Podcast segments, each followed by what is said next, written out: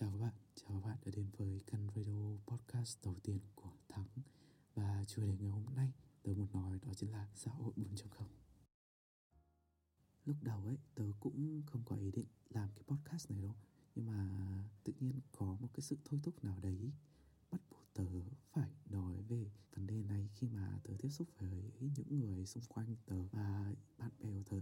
Công nghệ hiện tại bắt đầu càng tiến tiến lên xã hội thì càng ngày càng phát triển con người ở 4.0 ấy, càng ngày càng được tiếp xúc với những thông tin và kiến thức mới.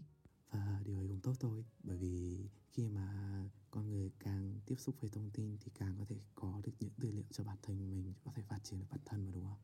Và ngay cả bản thân tớ cũng vậy. Tớ là một thằng khá là lạm dụng internet. Những gì không biết thì tớ chỉ có thể mở máy lên và tớ search ra thôi. Nó có hết ở trên mạng rồi mà.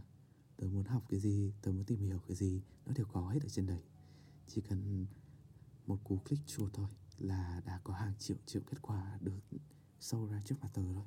Nó là như thế đấy. Nó còn giúp con người có thể kết nối với nhau dễ dàng hơn cơ.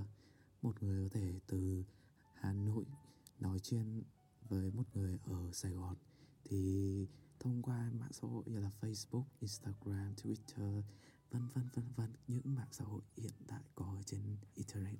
Và đương nhiên, mặt tốt của internet ai cũng biết ai cũng sẽ chắc chắn nêu ra được ít nhất là trên một điểm tốt đẹp về internet mà khi mà tất cả mọi người đang xài.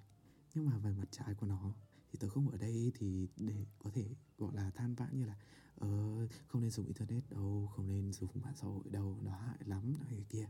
Nhưng mà thật sự là chúng ta còn phải phân tích kỹ hơn về cái mạng xã hội như hiện tại hiện nay. Và đương nhiên ai cũng biết Facebook, TikTok những mạng xã hội có hàng triệu người dùng hiện nay nổi tiếng ai ai cũng biết.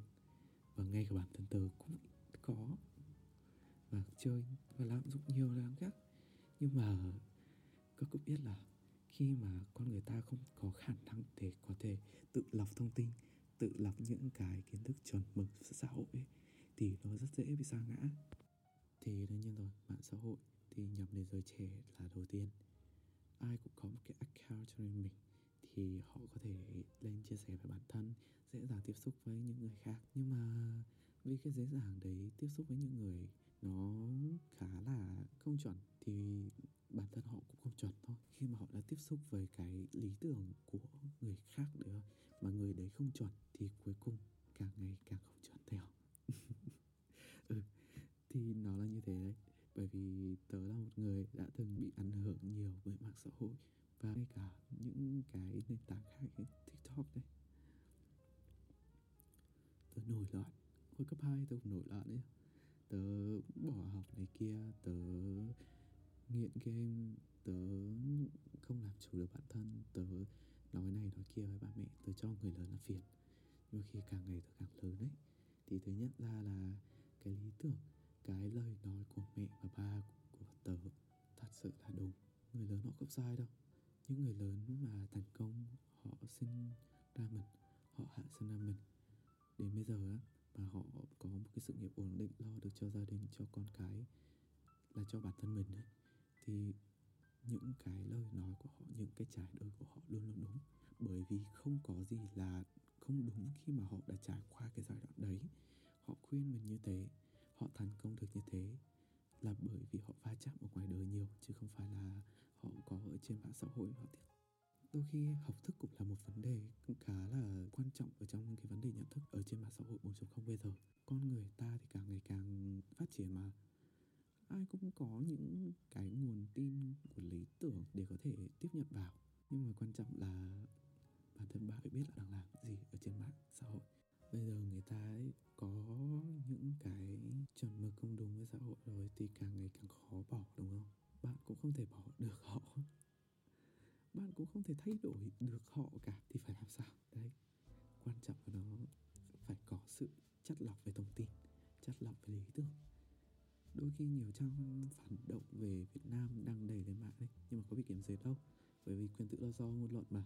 Nhưng mà nó nhắm đến những người có không có năng lực chất lọc được thông tin thì đấy một là một vấn đề lớn. Tớ nhìn thấy có những người mà ra ngoài người ta sẵn sàng vang tục chửi bậy. Cấp 2, cấp 3 đấy sẵn sàng vang tục chửi bậy với cả người lớn. Đôi khi là nói với bạn bè này kia thôi. Tớ thì không có lên án về vấn đề chửi tục vậy vậy đấy là văn hóa con người việt nam rồi. Ngay cả tớ cũng nói nhiều đấy nhưng mà gọi là cắt hành xử ở nơi công cộng khá là khó hiểu.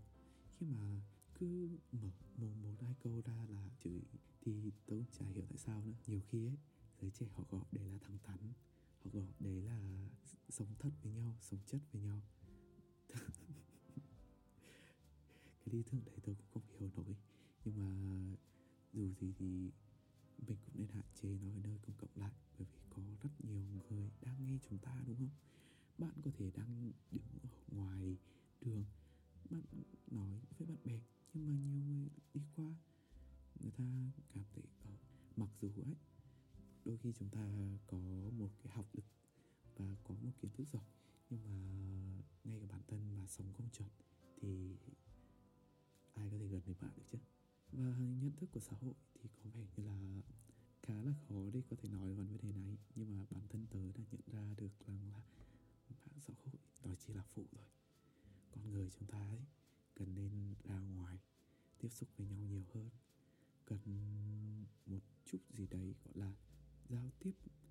Đôi khi người trong gia đình ấy cũng cần phải chia sẻ, cũng cần phải nói. Bởi vì đấy chính là cuộc sống thật của bạn, chứ không phải là cuộc sống của bạn ở trên mạng xã hội, tiếp xúc với mạng xã hội. Mà các bạn có thể tự lớn lên được đâu tôi chỉ đơn giản là lên đây nói tạm khiến con người ta càng ngày càng biến chất.